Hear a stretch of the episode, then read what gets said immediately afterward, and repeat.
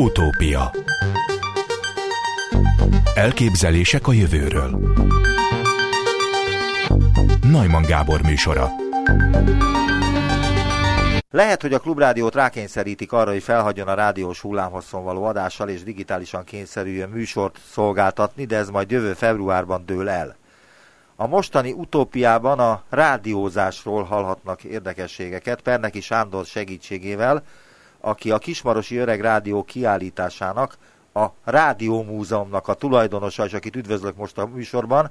Jó napot kívánok! Szép jó napot kívánok, üdvözlöm én is önt és a hallgatókat is. Ön miért és mikor szeretett bele a rádiózásba? Hát alapvetően nekem a, a szakmám távközlés technikai végzettségem van, tehát a távközléssel foglalkoztam.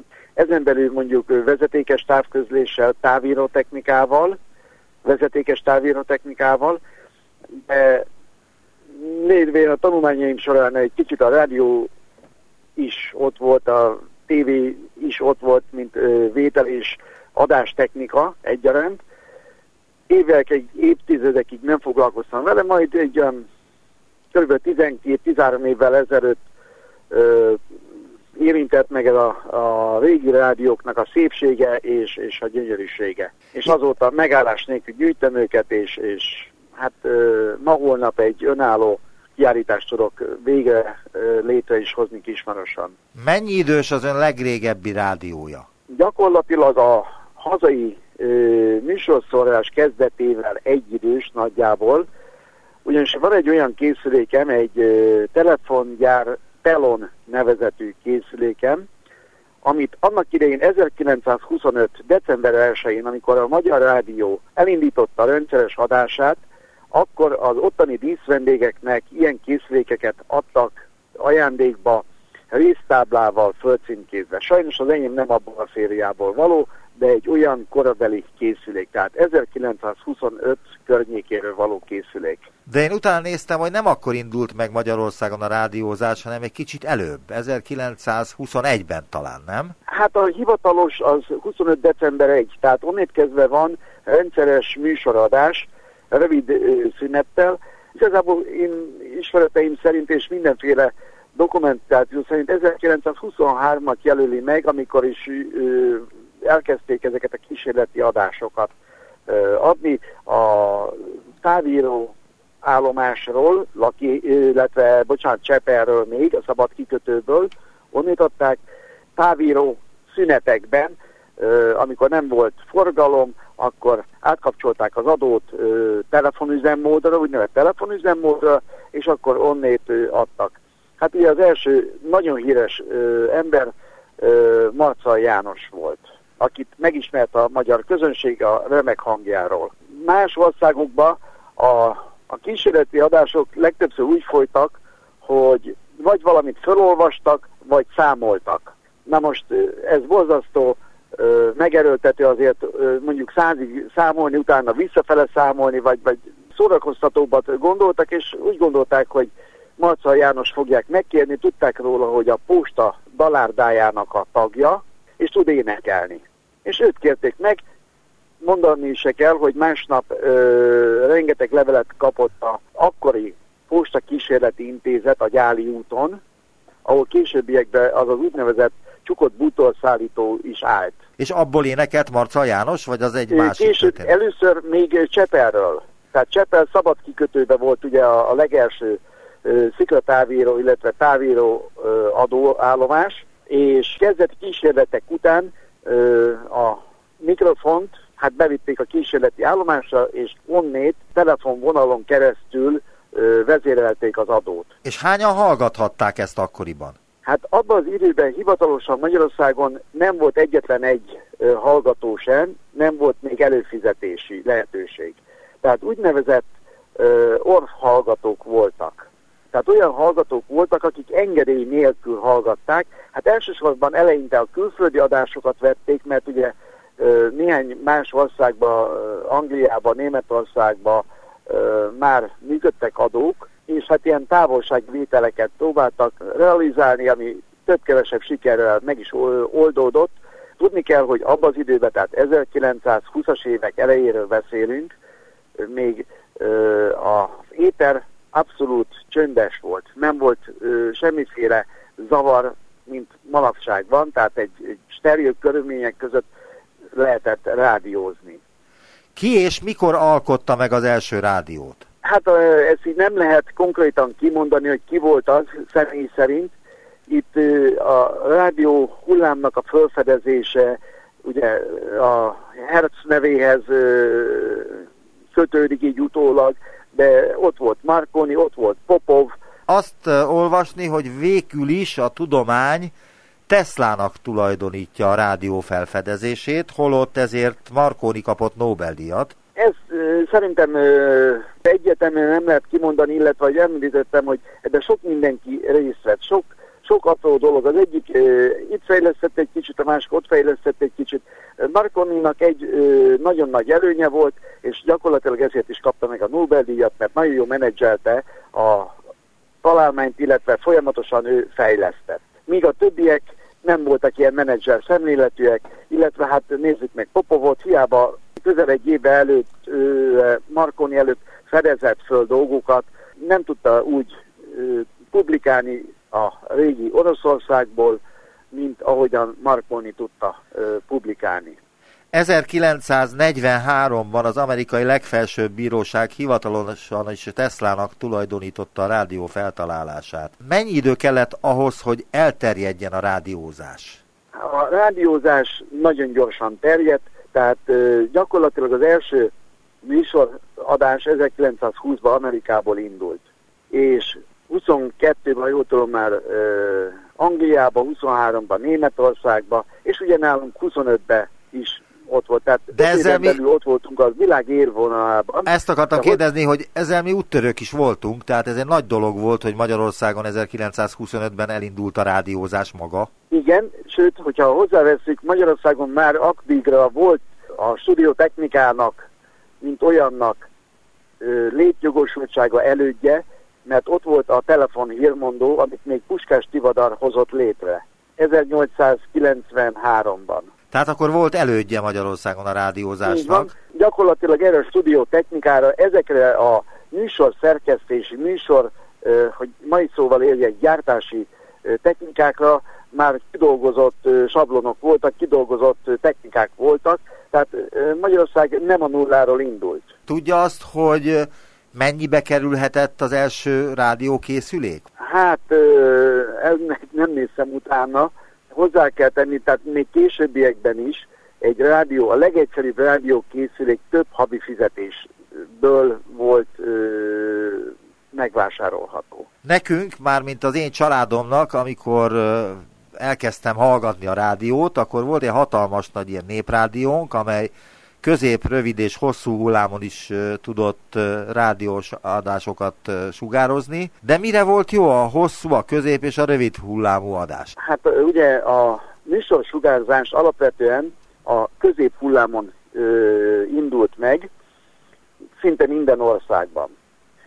A közép hullámot gyakorlatilag a 470 és az 1700 kHz közötti frekvencia tartományba tesszük, ez, ebben nagyon sok, nem számoltam ki, de 9 kHz-es távolságokkal nagyon sok csatornát, nagyon sok állomást lehet betenni úgy, hogy egymást ne zavarják, illetve tehát elég szelektív készülékeket lehessen készíteni, azt jelenti, hogy ne legyenek áthallások egyszerűség kedvéért. Miért volt a legjobb a középhullámú adó annak idején, vagy az adás annak idején?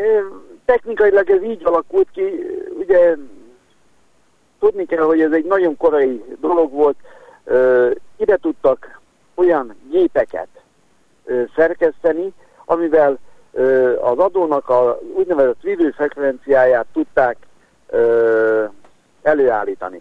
Kezdetben gépekkel, forgó gépekkel állították elő a vívőfrekvenciát, nem pedig úgy, mint ahogy most, hogy elektroncsövekkel, illetve manapság már félvezetős technikával állítják elő ezeket.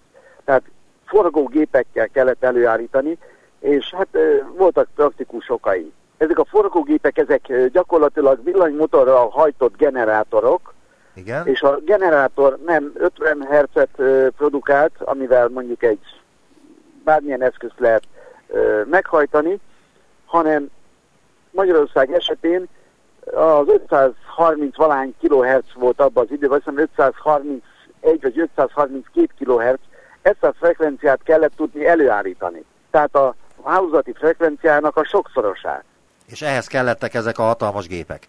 Hatalmas gépek, és ugye itt még teljesítmény is kellett ahhoz, hogy a megfelelő antenna teljesítményt tudják produkálni. Hát ugye kezdetben csak néhány 1-2 kilowattról volt, szóval 5 kilowatt, utána 20 kilowatt, és így tovább, de mire nagyobb, ettől nagyobb teljesítményekről beszélünk, addigra ö, már megjelentek a, a, az adócsövek későbbiekben, tehát ö, tudtak oszcillátort létrehozni, amihez már nem kellettek ezek a forgógépek, sokkal kisebb energiával, ö, sokkal korszerűbben meg lehetett oldani. Ez a technika fejlődésével szépen folyamatosan alakult ki. Na most kérdezte, hogy mire jó a hosszú hullám. A következő fejlődési dolog az volt, hogy a hosszú hullámot használták. A hosszú hullám egyébként 30 és 300 kHz között van. 30 és 30 kHz és 300 kHz közötti tartomány. Ez gyakorlatilag 1 és 10 km közötti hullámhosszról szól. Milyen messze Tehát lehetett a... fogni a hosszú hullámú adó sugárzását? Milyen meddig jutott el? Hát a hosszú hullámnak az a tulajdonsága, hogy közeli helyekre igazán nem tudnak vele sugározni a hullámhozból adódóan, hanem csak távolabbi helyekre tudnak igazán jól sugározni. Ezért például előszeretettel használták, és még, ha jól tudom, mai napig használják a, a Oroszországban, vagy régebben úgynevezett Szovjetunióban ezt a dolgot. Ugye hosszú, illetve nagy területeket kellett besugározni, és ez volt viszonylag a leggazdaságosabb sugárzási mód, ahhoz, hogy ne kelljen sok adót telepíteni. Van még ilyen? Működnek még a mai napig. Ha jól tudom, még a, a szlovákoknál is van hosszú hullámú adó. Magyarországon úgy tudom, hogy már lekapcsolták ezeket az adókat, de Magyarországon is volt egy időben, sőt, a Budapest 2, tehát a, a Petőfi Rádió elődje, tehát 49 előtt ugye Budapest 2-nek hívták, 1930-as években indult, 32-ben a, a Budapest 2, eleinte az is hosszú hullámon sugárzott. Ezért tudták megoldani sok esetben, hogy ö, egy vevő készülékkel külön hullámsáv váltás nélkül szinte ö, tudták venni. Igen, de a rövid hullám mikor jött divatba? A rövid hullámhoz még, még további fejlődésekre volt szükség, Ugye ott már néhány méteres hullámról beszélünk, szemben mondjuk a hosszú hullámnál a kilom, több kilométeres hullámokkal szemben, itt néhány méteres hullámról beszélünk, és ahhoz sokkal finomabban kellett tudni a rádió vevő és adókészülékekben a különböző elektronikai áramköröket elvégezni. Az elektroncsőnek is kellett fejlődni ahhoz, hogy ilyen magas frekvencián tudjanak működni ezek a, a készülékek. Ugye a rövid hullám esetén nagyjából 1,7 és 30 MHz közötti frekvenciát mondják. Tehát azt jelenti, hogy ott elég magas frekvencia volt, és ahhoz már az elektroncsőnek is fejlődni kell. Ez már inkább a 30-as évek második felére tevődik, hogy a rövid hullámot műsorszorásra egyre gyakrabban használták. Kezdetben a rádióamatőrök használták egyedi építéssel. Ezt akartam kérdezni, elnézést, hogy a szavába vágok, de ön volt rádióamatőr? Vagy do- Nem. készített rádiót? Ö, valamikor a 70-es évek környékén, amikor még, még a általános iskola ö, padjai koptattam, akkor egy detektoros vevőt készítettem. Működött. De de igaz az, hogy a detektoros vevőt legalábbis én úgy emlékszem gyerekkoromból, hogy úgy is lehetett készíteni, hogy volt egy fülhallgatóm, azt beledugtam egy nyers krumpliba, azt meg bedugtam, beraktam a földbe, és akkor lehetett hallani valamilyen rádióadást. Így van, így van. Gyakorlatilag a krumpli volt egy, egy detektor. Tehát ilyet én is csináltam kísérletképpen, de igazából én a, a hagyományos tekercses detektorosat építettem meg, tehát nem a légmagosat, de működött, sajnálom, de valahol elkövetett az elmúlt évtizedek alatt. Most is vannak rádióamatőrök? Hogyne, hogyne vannak, csak a mai rádióamatőrség már össze nem hasonlítható akár a 30 vagy 40 évvel ezelőtti technológiával, illetve technikákkal. Most már az antennáikat komputerrel vezérlik, irányítják, optimalizálják, és így tovább. Térjünk rá arra, ami a klubrádió szempontjából rendkívül fontos, mégpedig, hogy lehet, hogy elveszik a FM frekvenciánkat, a 92.9-et is, mert ugye a 95.3-at már elvették régen, ami egy fizetős csatorna volt, de ott szabadabbak voltak a körülmények. Ezt meg most meg kell pályáznunk, és vagy lesz belőle valami, vagy nem. De hogy a digitális rádiózás az mennyire bonyolult, tehát mennyire nehéz a hallgatóknak megtanítani azt, hogy ez mit is jelent? Hát a digitális rádiózást azért két része bontanám. Az egyik az, amit ugye a klubrádió frekvenciáját, hogy el akarják venni, előtte kb. egy héttel előtte jelentették a hírközlési hatóság, hogy a kísérleti jelleggel működő dabot megszüntetik, ahol ugye volt a klubrádiónak is egy csatornája. Igen. Tehát gyakorlatilag lekapcsolták a, dabot. Ez digital analog broadcastingnek a rövidítése, ezzel ö, egy rádiócsatorna helyén, analóg rádiócsatorna helyén akár több tíz vagy akár száz ö, csatornát is lehet multiplex rendszerben ö, továbbítani. Ehhez speciális DAB vevőkre van szükség, és ott hát ö, demultiplexálni kell az adást, és lehet fogni egyenként ugyanúgy jobb minőségben, mint sok esetben, mint az analóg adást, sokkal kisebb a zavartott zavartatottsága. Másik probléma az, hogy Magyarországon lévő egy kísérleti jelleggel ment, nem építették ki a DAB vevőhálózatot, illetve DAB adóhálózatot egész pontosan, csak igazából Budapest és környékén lehetett jó minőségbe venni a DAB-ot. Ez mit jelent? Ez azt jelenti, hogy hiába lesz valakinek internetes rádiója, akkor sem tud majd minket fogni? Nem, nem, nem. Ez ö, műsor szórás volt. Tehát földfelszíni digitális műsorszórás volt, rádió hullámok segítségével. Igen, de én a digitális rádiózáson azt értem, amikor az embernek van uh, valami fajta internet összekötetése, kapcsolata, és az interneten keresztül fogja a rádióadását. Az is, tehát azért mondom, válaszuk ketté, tehát van az egyik a műsorszórás, a föld felszíni, és van a másik pedig a vezetékes, mert gyakorlatilag ez egy vezetékes uh, műsorszórás, ami az internet hálózaton keresztül működik. És ott ugye többféle technológiával, igazából ezeket a technológiákat én nem ismerem, de lényeg az, hogy lehet venni elég jó minőségbe, és hát függően az internet sebességétől, illetve a betáplált jel minőségétől lehet venni ezeket az adásokat, és lehet hallgatni. Tehát akkor azt mondja, hogy ebben technikailag legalábbis nem lesz semmilyen probléma, de tudja azt, hogy mennyibe kerülnek manapság ezek a rádiók. Tehát egy internetes rádiót akarok vásárolni, amelyikhez van csatlakozás, tehát hogy be van vezetve az internet abba a helységbe vagy szobába, ahol ezt fogni akarom, akkor ez, ez mit is jelent? Hát anyagilag picivel többel kerül, mint egy hagyományos mondjuk zsebrádió, ugye jelenleg a legelterjedtebbek ezek a kisebb vagy táskaméretű rádiók, amit lehet magunkkal vinni különböző helyekre. Meg a ezek, telefonok.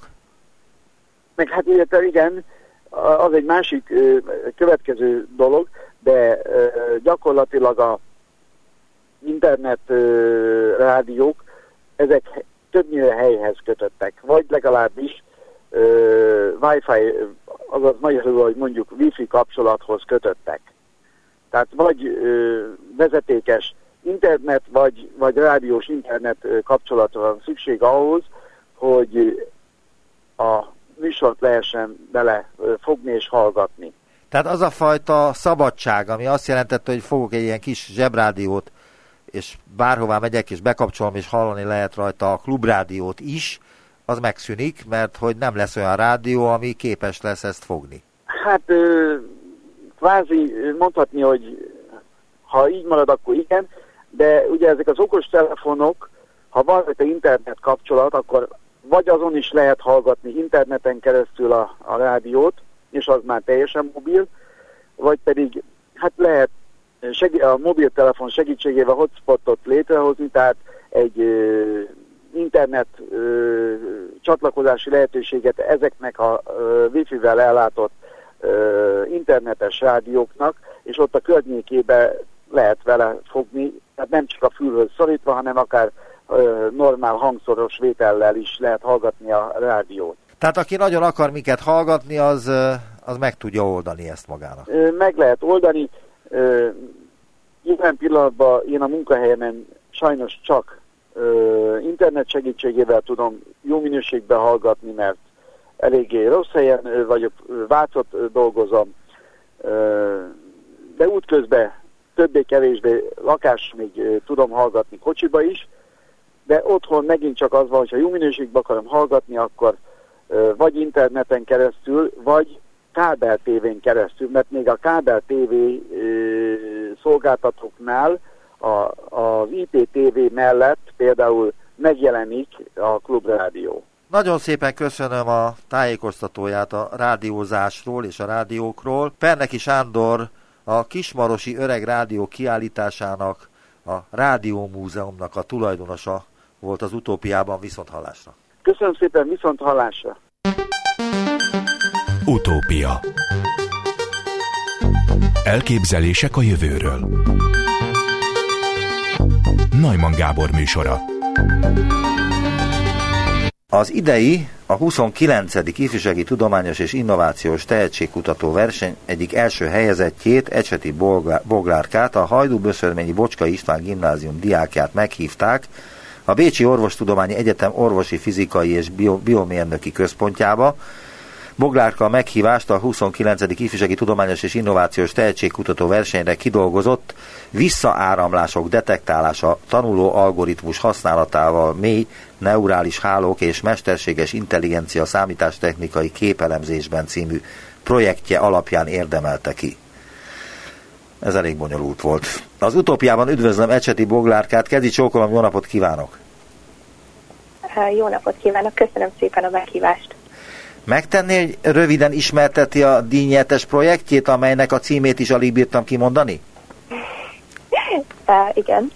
A visszaáramlások detektálásával foglalkozom alapvetően, és ez azt jelenti, hogy van egy ilyen jelenség, amit úgy nevezünk, hogy visszaáramlás, vagy angolul uh, rip current, ami az óceánok, illetve tengerpartok gyakori jelensége, és ez egy veszélyes természeti jelenség, amely a, a part felől a nyílt víz irányába áramlik, és általában olyan 1-2 km per órás sebességgel, de megfigyelhető olyan áramlat is, ami akár 15 km per órával halad a, a, a nyílt víz irányába, tehát gyorsabb is lehet akár, mint bármelyik olimpiai úszó. Ezért nagyon-nagyon veszélyes ez a jelenség, és nehéz felismerni, ugyanis hát mégiscsak áramló vízről van szó.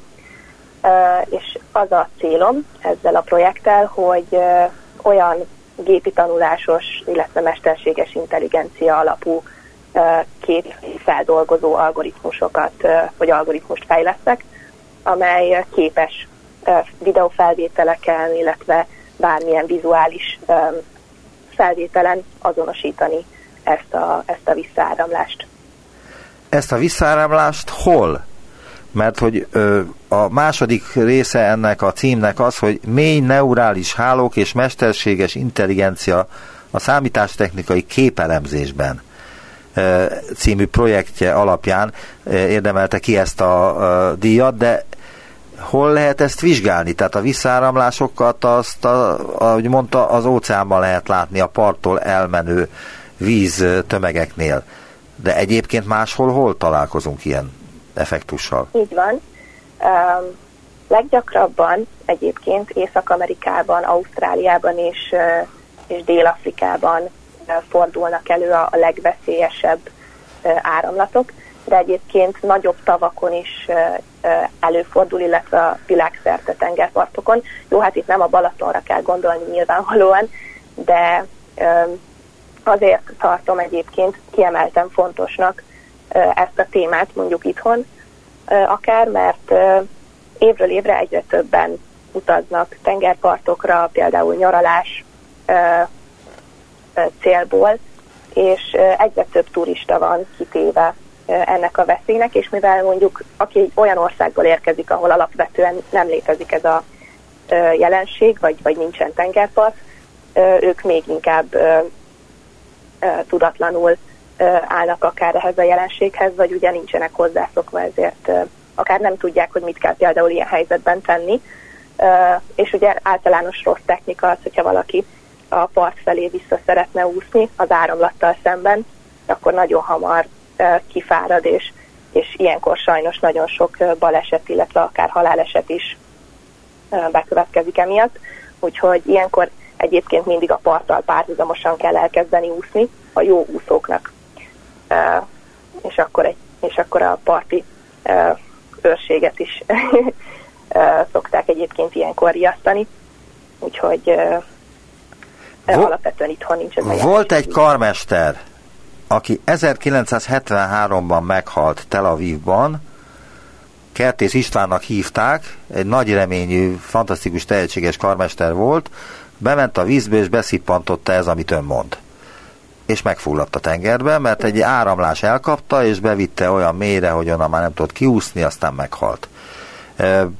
Sokakat elér ez a visszaáramlás? Tehát sok halott van emiatt? Hát ilyen statisztikák alapján az Egyesült Államokban egyedül több mint tehát több száz eset fordul elő, úgyhogy még mindig az biztos, hogy a közúti balesetben többen halnak meg, de, de egy olyan jelenségről van szó, ami, ami szerintem odafigyelést igényel, és Ezt hogy lehet észrevenni? tudatosságot. Hogy lehet ezt észrevenni? Ott vagyok a tengerparton, éppen fürödnék a tengerben, de észre kéne vennem, hogy ott visszaáramlás van, és engem bevihet ez a visszaáramlás nem tudom hány kilométerre a parttól, de ezt hogy veszem én észre? Hogy mire kell figyelnem?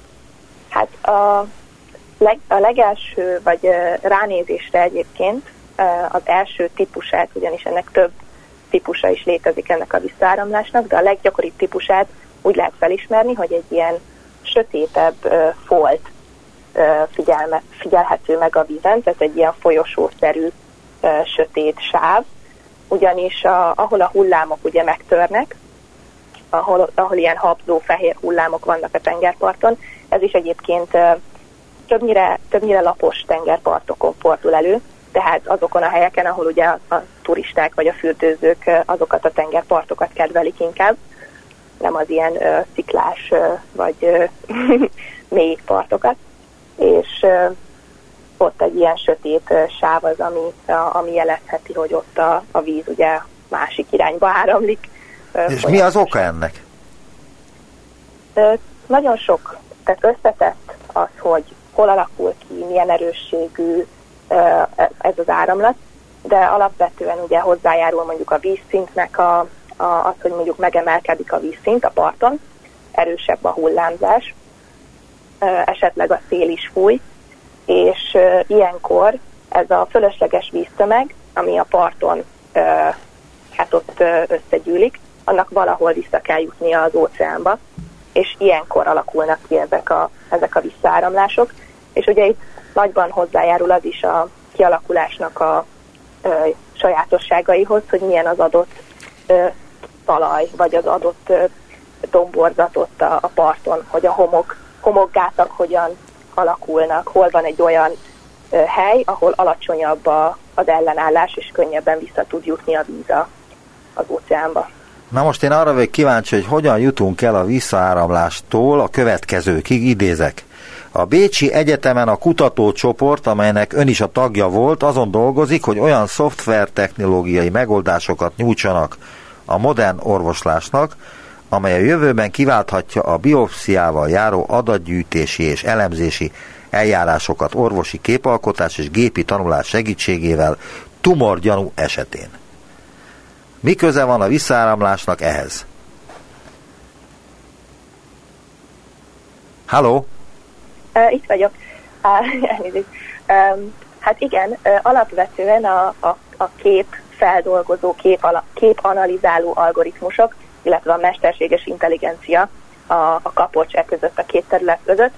Ugyanis amikor én megismertem a, a mentoromat, aki, aki ugye az innovációs verseny egyik zsűri tagja, illetve a verseny során ilyen mentoráció, konzultációs lehetőséget biztosítanak ugye a versenyzőknek, és ő, ő volt az én egyik konzulensem, és amikor elkezdtünk beszélgetni, akkor nagyon hamar rájöttünk, hogy, hogy nagyon sok közös pont van a, kutatási területeinkben, hiszen ez a, ez a mesterséges intelligencia, illetve gépi tanulás rengeteg mindenre használható, és, és ugye a kép kép alapú analizálás, illetve képfeldolgozás volt az, ami alapvetően technológiai szempontból hasonlóság e között a két terület között.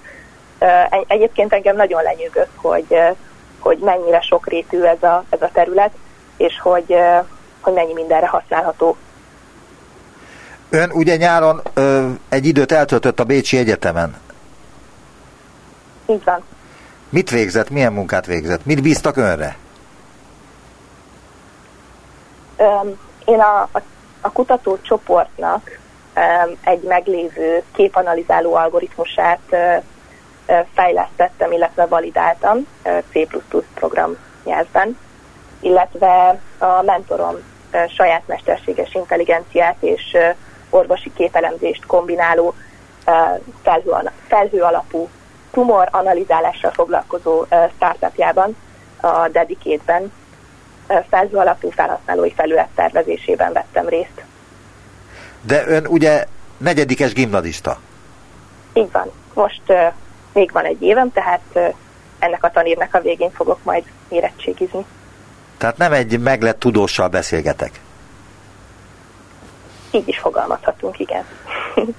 Mert hogy abszolút úgy tűnik, mint, mint egy olyan kutatóval beszélgetnék, aki már évek óta benne van ebben a dologban, és hogy mindenre van válasza. Mikor kezdett el egyébként érdeklődni a természettudományok iránt? Hát, szerintem olyan körülbelül 11 éves voltam, amikor, amikor iskolát váltottam, és elkezdtem a tanulmányaimat a Hajdú-Vöszörményi Bocska István Gimnázium 8 osztályos tagozatán, ahol még ugye nem kezdtem el az ötödik osztályt, és akkor nyáron volt egy robotika tábor, amiben részt vettem, és ezután ugye elkezdtem a munkámat, illetve a tanulást a, a gimnáziumnak a robotika tehetséggondozó műhelyében, és ez a terület teljesen beszippantott, úgyhogy akkor kezdődött el ugye az érdeklődésem ez iránt, a terület iránt. Én még akkor egyébként nem tudtam pontosan, hogy ezzel szeretnék majd később foglalkozni. Nagyon sokáig a, a képzőművészet is érdekelt, egészen komolyan, most egyébként az már csak ilyen hobbi szinten foglalkozom vele olajfestéssel, amikor van rá időm. És melyik tantárgy szimpatotta be, tehát a matematika, fizika, kémia, biológia, mindegyiknek van köze ehhez a kutatási területhez, amivel foglalkozik? Így van. Uh, leginkább a matematika és a fizika. Um, úgyhogy ezek, ezek voltak, amik, amik egyből elkezdtek így érdekelni, és ahogy egyre komolyabb dolgokat tanultunk, ugyannál inkább.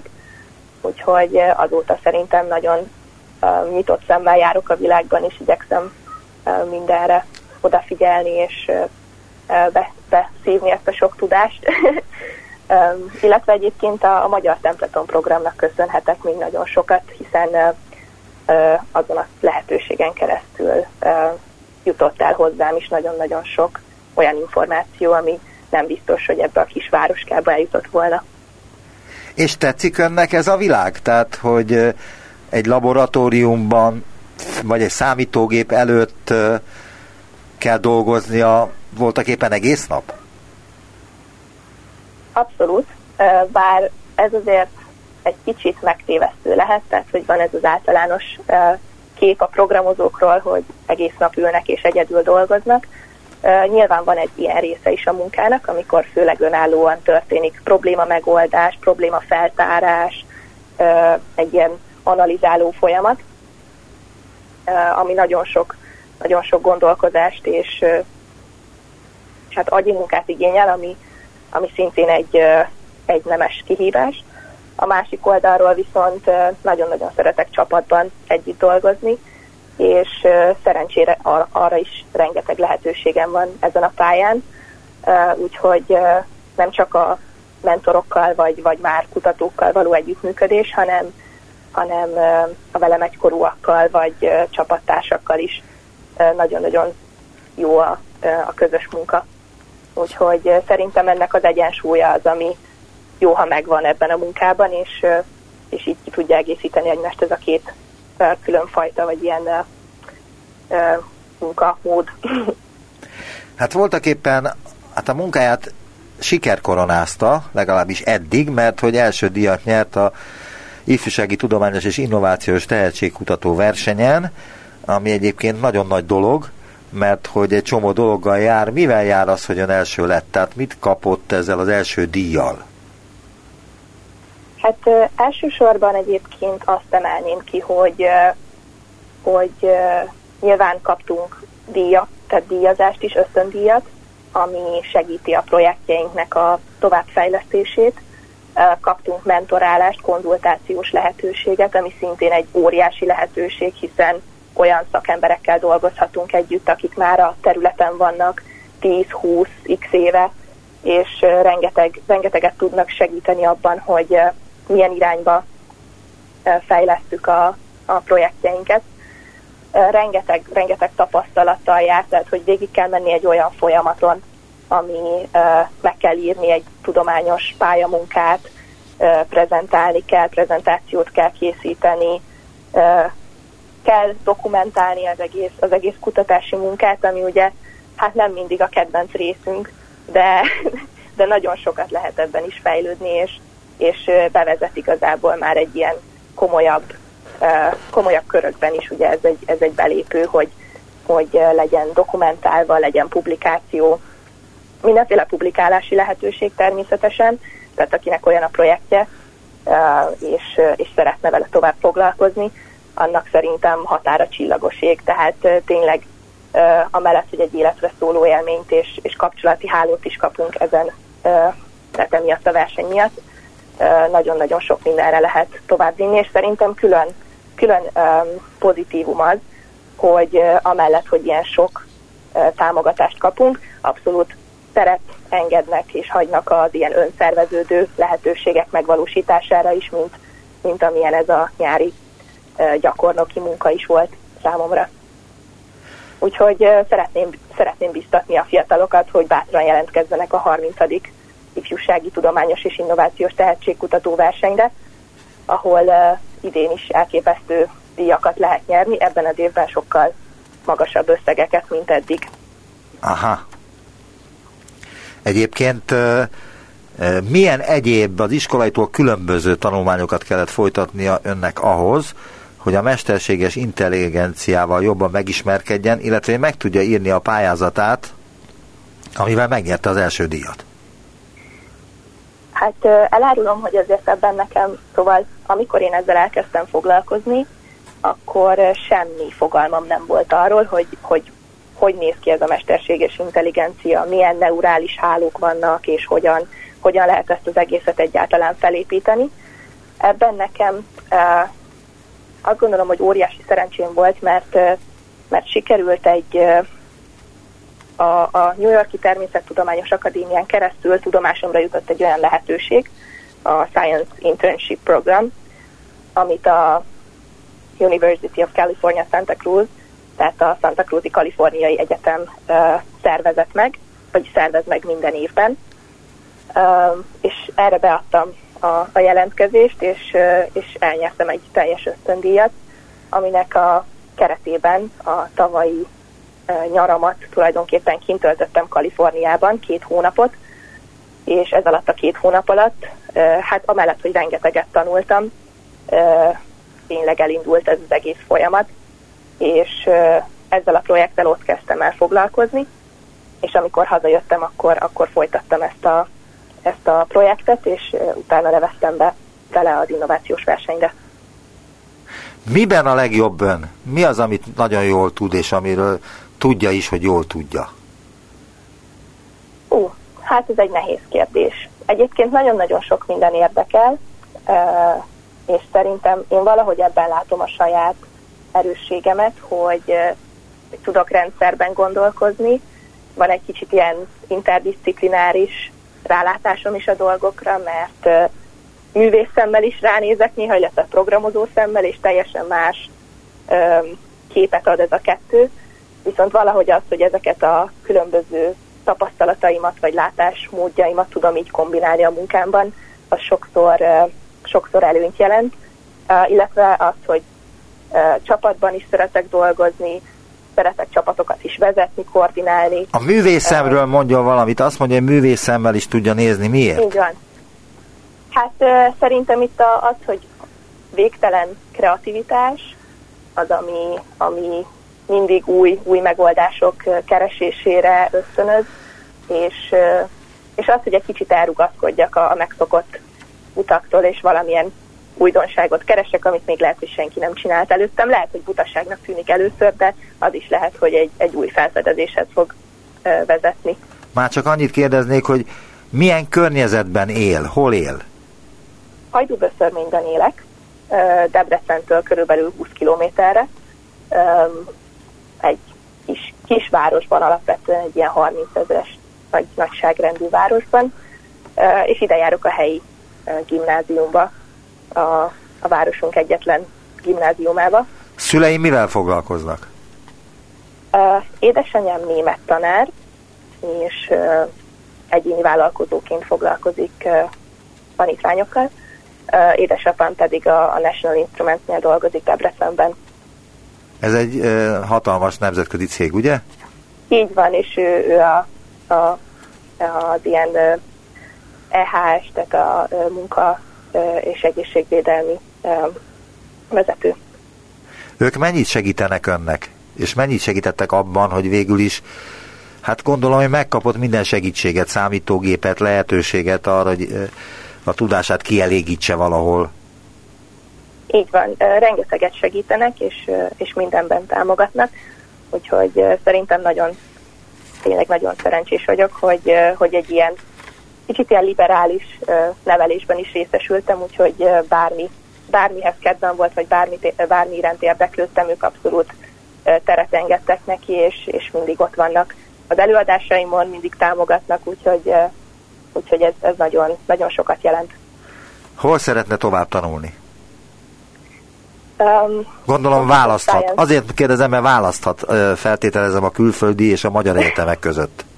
Így van, Computer Science szakon tervezem folytatni a tanulmányaimat külföldön. Hol? Ahol, hát most még ez, ez még pont így eldöntés vagy, vagy alatt áll, de igazából az Egyesült Államok és, és nyugat-európai egyetemek között vacillálok. Viszont Ön szívesen látják le. ezeken a helyeken? Tehát bárhová mehetne tulajdonképpen? Hát remélem, hogy igen. De egyébként valóban azt gondolom, hogy, hogy eséllyel indulok a felvételin, tehát nem csak így mm, próba szerencse, de azért nyilván a szerencse is nagy tényező ebben a felvételiben, úgyhogy nem tudhatom pontosan, hogy miért választanak adott egyetemek adott diákokat, de, de remélem, hogy én is azok között leszek, akiket majd ezek a neves intézmények kiválasztanak. Hát sok sikert kívánok, és köszönöm az interjút. Ecsedi Boglárkát hallották, aki gimnazista létére rendkívül megfontolt és alapos interjút adott a tudományos munkájáról, amelyel első díjat nyert a Tudományos és Innovációs Tehetségkutató versenyen. Köszönöm az interjút, viszont hallásra. Én is köszönöm. Utópia Elképzelések a jövőről Najman Gábor műsora